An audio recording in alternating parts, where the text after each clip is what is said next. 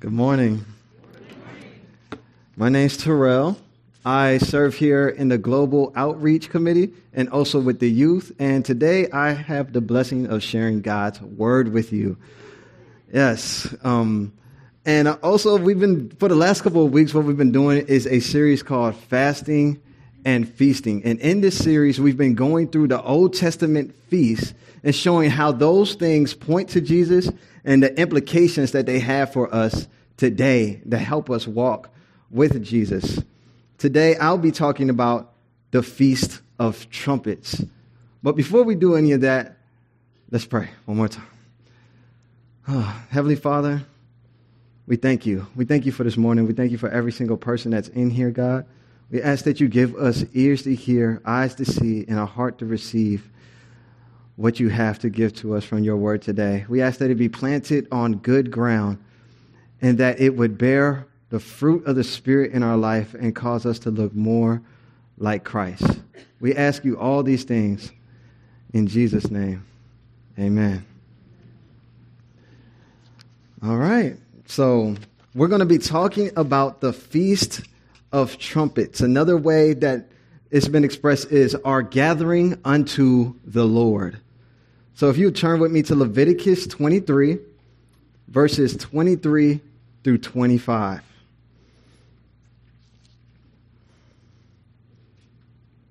The Word of God reads like this It says, And the Lord spoke to Moses, saying, Speak to the people of Israel, saying, In the seventh month, on the first day of the month, you shall observe a day of solemn rest, a memorial proclaimed with blast of trumpets, a holy convocation. You shall not do any ordinary work, and you shall present food offerings to the Lord. That's it. Two verses, guys. But these verses are calling us to do something. It's calling Israel to do something in that time. And it said to have a day of solemn rest, taking time to just stop. Stop and take inventory of life. It says that have a memorial proclaimed by blast of trumpets. So there were these trumpets that were blown. They were silver trumpets that went with the tabernacle and later with the temple. But these trumpets were used to bring them to remember something to be a memorial, to remember, to gather together as a holy gathering, that holy conv- convocation. And then they would not do anything, they wouldn't work, they would just chill and worship God by offering these foods to God. So within the Bible, the Feast of Trumpets is mentioned very few times. And when it is mentioned, it doesn't even say the name. It, even this, in this verse, it doesn't say the Feast of Trumpets. It's usually mentioned as the seventh month, the first day of that month. That's how it's referenced within the Bible. So the Jewish history behind it gives us a little more context of like what, what was this festival about? How have people traditionally expressed this holiday or this festival? So I'm going to break the sermon into two halves. The first one, I'm going to be talking about what did this mean to Israel back then, and also people that still have that Jewish tradition and celebrate this. And then I'll cross over to what does that tell us about Christ, and what does it, what are the implications that it has for us today? So in Jewish history, it wasn't known as the Feast of Trumpets. It went on to be called Rosh Hashanah, or the Jewish New Year. And this takes place during the lunar month of Tishrei and that's in September through October. So during this time, it was a time of, like we do, kind of like refocusing your mind, getting your mind right, thinking about God during this time. And in the synagogue services, it took three fundamental sections. The first one was Malkiot, which means kingship. And what that did was they would take time to emphasize God's sovereignty, that God is the Lord over everything, that God is truly in control despite what it looks like, God is still running the entire earth. The second was Zichronot, and that means remembrance. So they would take time to testify that God remembers his covenant and he also remembers his promises. Throughout all of the Old Testament, God made various promises to Israel. He made promises about land, promises about salvation, and redemption. And then there was a third part called shofar. And this section is when the shofar or a ram's horn was blown. And this brings to memory God's provision of the ram that Abraham sacrificed in place of his only son. And these have many correlations to Christianity. If you're familiar with the Bible, Bible it has a lot of shadows. So the Feast of Trumpets was kind of like a gateway festival into this other set of days called the Days of Awe. And during this time, it was the time between the Feast of Trumpets and the Day of Atonement. And this was a day of, so they would take that time in between to take time of introspection. Just take inventory of their life. Say, Am I really following what God has for me to do? Have I gotten off track? It would be a time of repentance on the way to the Day of Atonement. So, in a similar way, we're celebrating that right now as we go through Lent. When we have those booklets in the back that show us how to observe Lent and how we can take this time to step away from some of the things that we use to comfort us rather than going to God, to feel these hurts, these aches of living in a broken world. So we step away from those things and we say, God, you are more than enough. I push away from these things and I press into you. It was also a time of soul searching and making things right with God. It wasn't only just looking inward, but then it was making these commitments to God like, God, I want to walk with you. I want to rededicate. I want to walk straight. I want to be on the straight and narrow. And not only turning and making things right with God, but making things right with your neighbor looking at like, man, how have I offended people? How have I treated people not like I treat myself? How have I done that? So, as we're talking, we're talking about the Feast of Trumpets, right? And these trumpets had many occasions and purposes within Scripture. And Hebrews tells us that Moses had the tabernacle, and that tabernacle pointed to a greater reality something in heaven. It was a picture, it was a shadow, a type of something that God already had in heaven. So these festivals, these trumpets are pointing to a greater reality. Jesus said it this way in John 5. He says, You search the scriptures, for in them you think that you have eternal life. But they testify of me. They're actually pointing to me. And Jesus is saying that through the sacrifices, through these festivals, through the tabernacle and the temple, all of those things were showing something about Jesus and what he came to fulfill ultimately.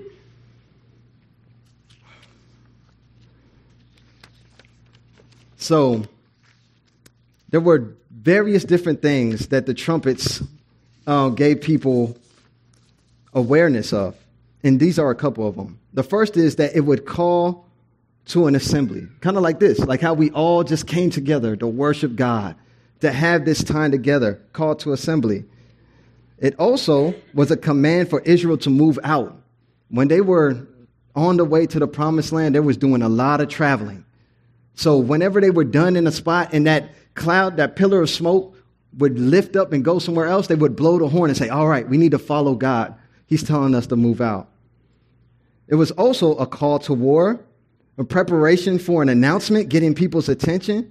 It was a warning of judgment to come. It was also a call for celebration and a worship. And now we're going to get into that this really is true for us today. There are still trumpets going off. And one of those things were alarm, coming judgment. The, the trumpet is actually end time prophecy. That is one of the trumpets that we have in our life today. So, as we're going to talk about end day prophecy, Christians disagree about the order of events and some of the details, but we all can agree on this one thing Jesus is coming back. And when he comes back, those that believe in him are going to have a glorious day if you have faith in him. But we're talking about trumpets, we're talking about alarms. Why would we need an alarm? Why would God leave these alarms or warnings within the scriptures for us? Aren't we living in a culture that just obeys God? Doesn't everybody just know God? Doesn't everybody just follow his ways? Why would God leave an alarm to make people aware that he's coming? because we don't live in that kind of culture. We live in a culture that has forgotten God. I am a part of that culture. I was born into that culture. I grew up in a household that God was never talked about. I never went to church. I had no idea who Jesus Christ was. Jesus Christ to me was a guy on Kanye's chain. That's it. Like I didn't know who he was. But being in this culture, God began to let me see the things in his word, to see things in creation. I was born into a culture where I couldn't even identify my own sinfulness because I was born into that world. This is normal. This is what life is like. This is what people do. This is the regular thing. But if you were born in the 1900s like me, right, you might have seen some different, you can see a drastic change. For example, when I used to watch TV when I was younger, there were certain words you just would not hear on TV.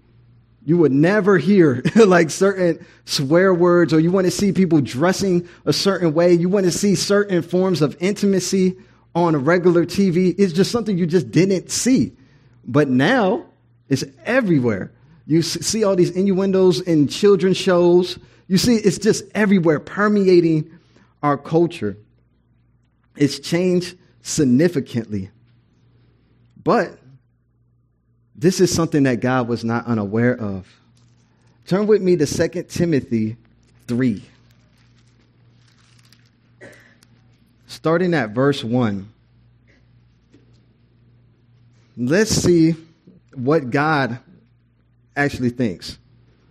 It says, But understand this, that in the last days there will come times of difficulty, for people will be lovers of self, lovers of money proud, arrogant, abusive, disobedient to their parents, ungrateful, unholy, heartless, unappeasable, slanderous, without self control, brutal, not loving God, treacherous, reckless, swollen with conceit, lovers of pleasure rather than lovers of God, having the appearance of godliness, but denying its power. Avoid such people. That looks very relevant to the world that we live in today. You see it on social media, you see it in your real life. I see I work for the school system, I see it there. It's like God left this in the word that we might see it and be aware, that it would catch our attention and say, man, this is the age that I'm living in. Speaking of alarms, we had a tornado alarm. Maybe what? Maybe a week ago. Anybody experienced that? Heard that? I did. I, I heard it. But prior to that, I had a book fair at my at the school that I work at. They had Sonic there. My son, he loves Sonic. Like it was just like, man, this is like the greatest day ever.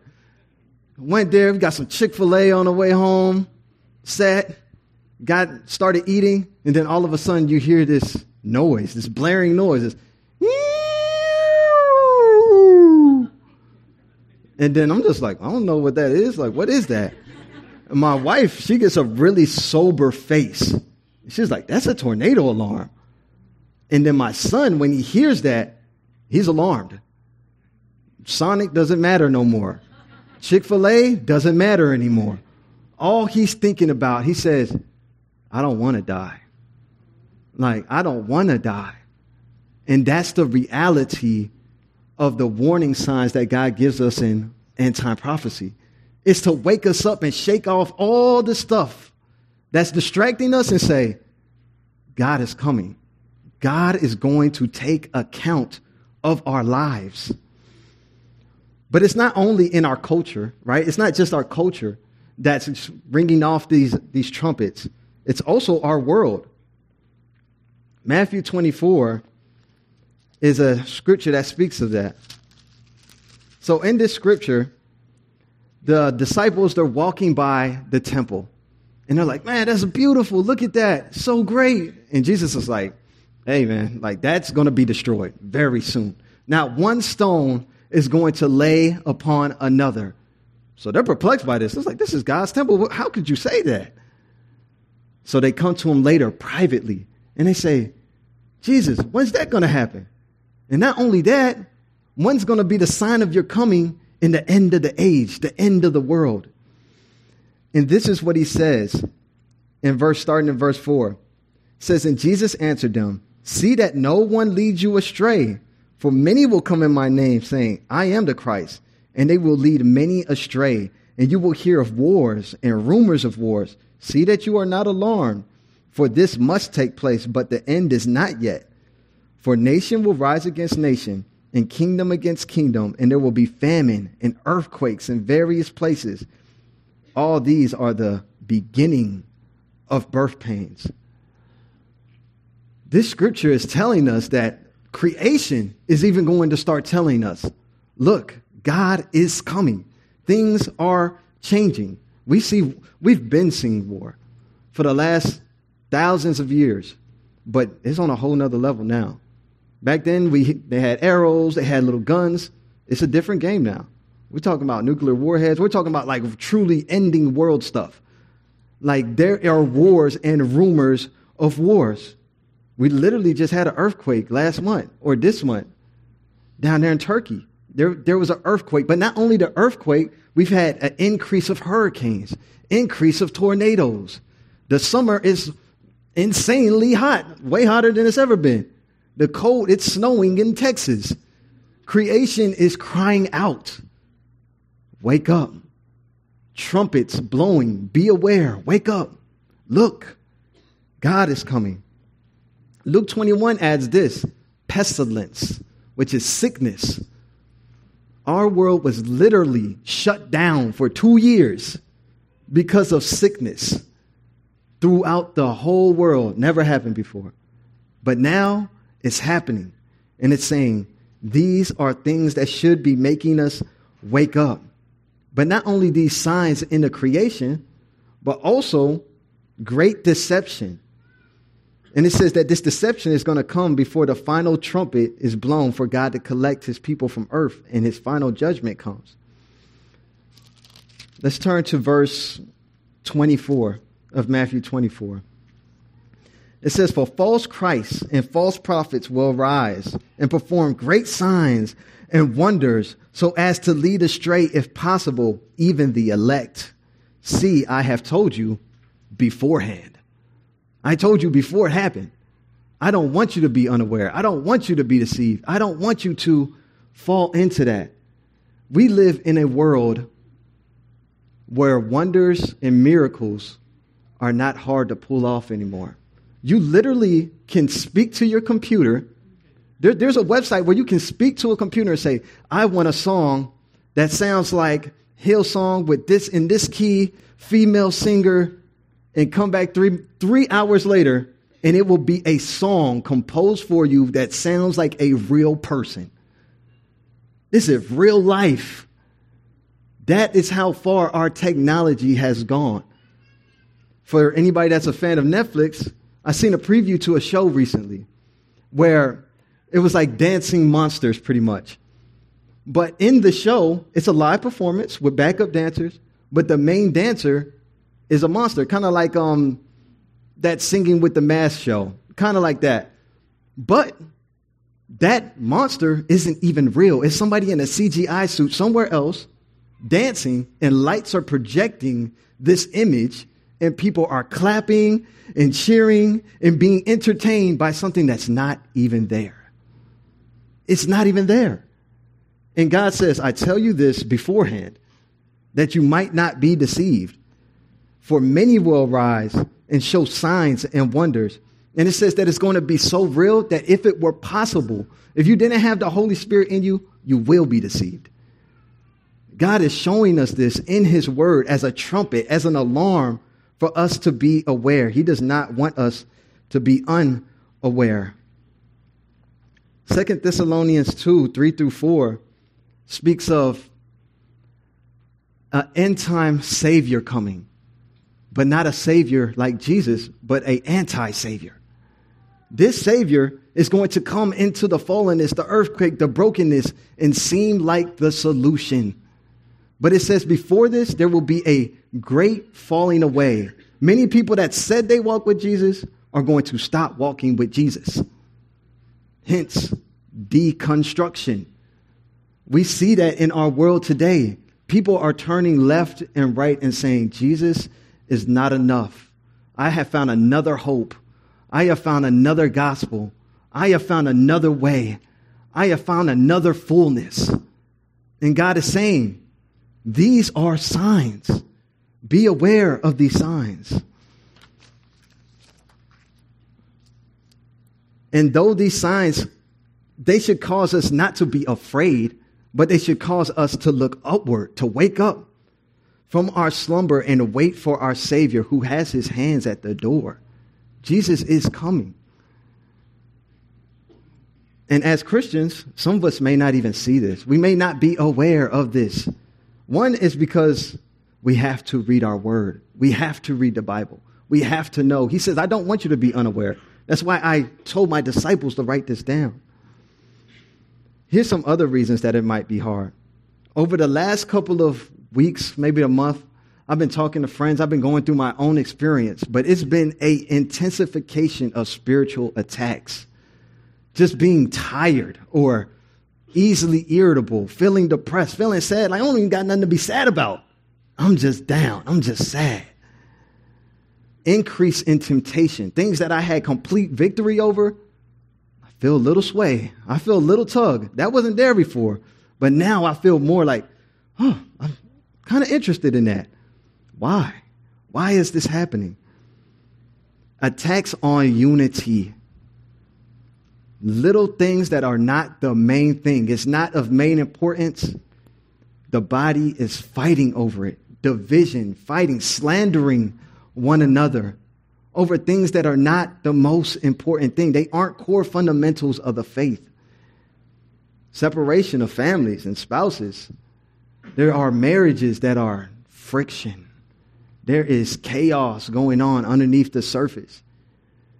And this is causing turmoil in the home. We live in a military town. Spouses are leaving. That, that's hard. That can cause stress in your mind to just be somewhere else. But how do we deal with it? Those things are going to happen. We live in a broken world. We live in a sinful world. These things are going to happen. But the thing is, how do we deal with it? Do we deal with it by running to entertainment? Do we numb ourselves out by Man, I'm just about to veg out on Netflix. I had a long day. My husband tripping, my wife tripping. Like, I'm just about to just watch these shows and just chill. Do we give in to alcohol or other drugs and misusing prescription drugs? Are we falling into those things? Sexual immorality. Are these the things that we're running to? Because these things are numbing you. They're numbing you to the reality that the devil wants to distract us. The devil wants to distract us by numbing us with sin so that we won't see these blatant signs happening all around us.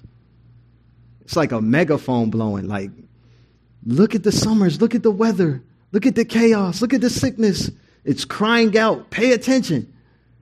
But we have these attacks that make us just stay in our own little world, stay in our own only terrors. But there's hope though. That's not the end. This all of this news is not it's not the good news. There's hope. Nehemiah 8 speaks of Ezra during the seventh month on the first day, on the Feast of Trumpets. This is what he did. The people of Israel were coming out of Babylon. They were coming back to Israel. They were rebuilding Jerusalem. And they were very much like us, born into a world that is countercultural, countercultural to God's kingdom. They have forgotten God's ways. They forgot God's expectations. They didn't even understand that the way that they were living was contrary and at war with God. And this is what happened. Several people came, like several leaders came, and they broke down the word to the people in a way that they could understand it in their own culture, in their own way, and said, Hey, this is the word of the Lord because it was so foreign to them. Their culture and their ways were so removed from God's intentions that when they heard it, they grieved and they wept because they could see. Like, we are a wicked people we are not in God's good graces. We are rebelling against God. And it makes me think about my son's, the story that I was telling you about my son. When my son was telling me, like, I don't want to die, he's telling my wife, I don't want to die. I'm thinking, like, tell him, like, cry out to the Lord, son. Because the reality is, is I can't do anything for you. I can't stop a tornado. That's it is what it is. It's going to come through and tear this whole place up if God allows it to. The only hope you have is to turn to God.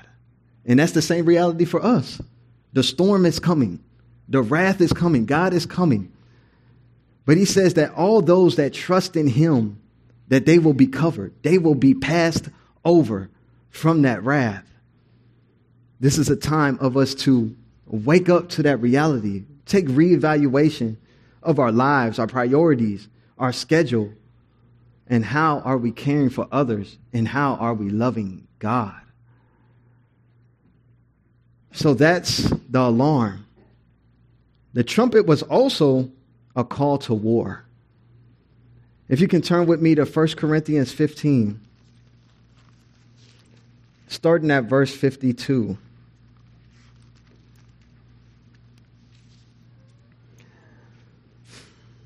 The Word of God says this. So it's talking about the resurrection.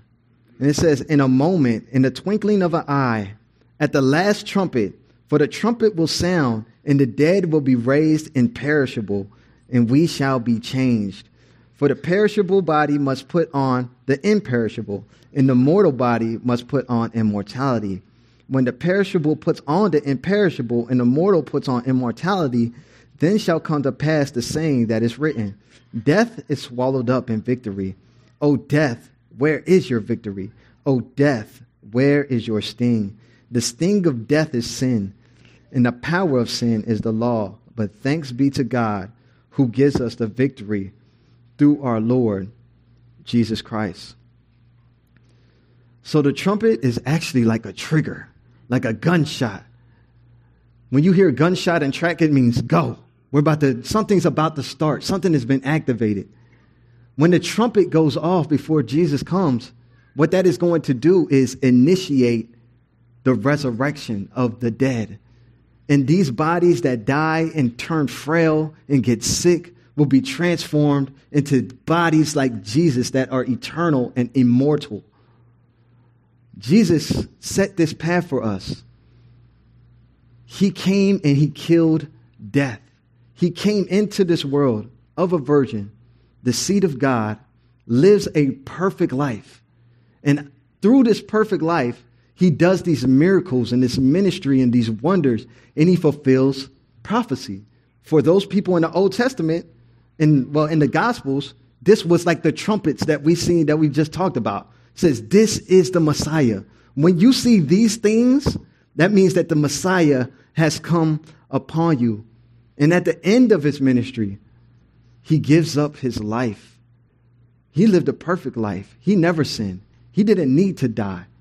He could have just went back to God, but he chose for our sake to take on the sin of the world, put it upon himself, and die the death that we deserve, that we don't have to pay that punishment.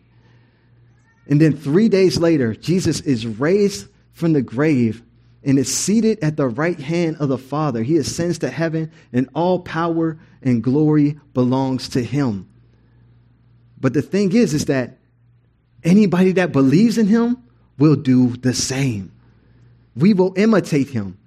When that trumpet goes off, we will then be raised up again in a word, in a body that does not perish.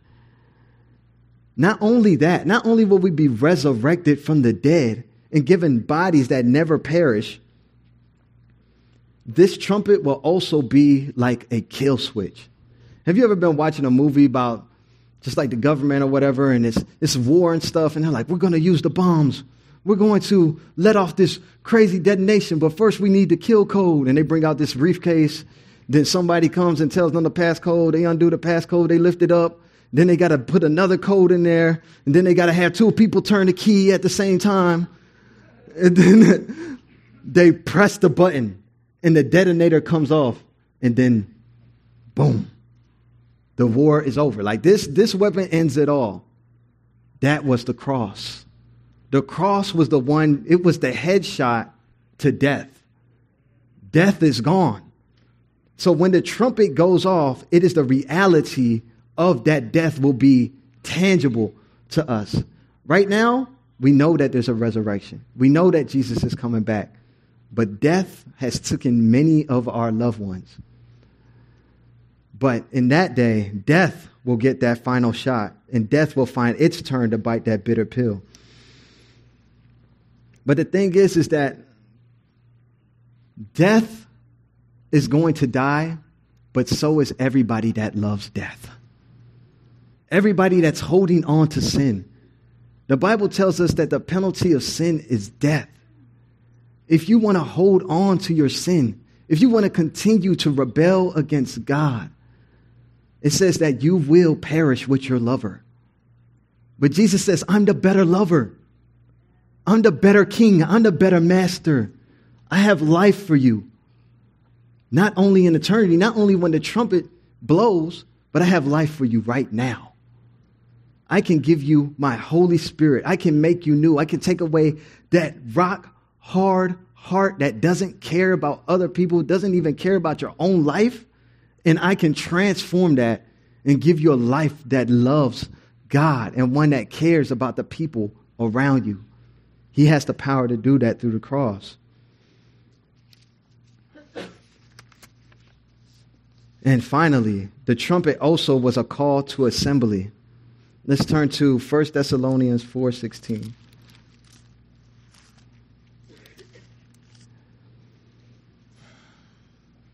It says, For the Lord himself will descend from heaven with a cry of command, with the voice of an archangel, and with the sound of the trumpet of God. And the dead in Christ will rise first. Then we who are alive who are left will be caught up together with them in the clouds to meet the Lord in the air. And so we always will be with the Lord. So the resurrection is great, but the resurrection isn't only for people that are going to be saved. God is going to resurrect everybody. And everybody will be either, if you believed in Christ, you will be resurrected to eternal life if you've rejected that precious gift, you will be resurrected to eternal death. Some would call that hell. But God is saying that if you believe in Him, you're not just being resurrected to live again, but you're going to actually be with Jesus. You're going to Jesus. If you're a Christian, you have a personal relationship with God.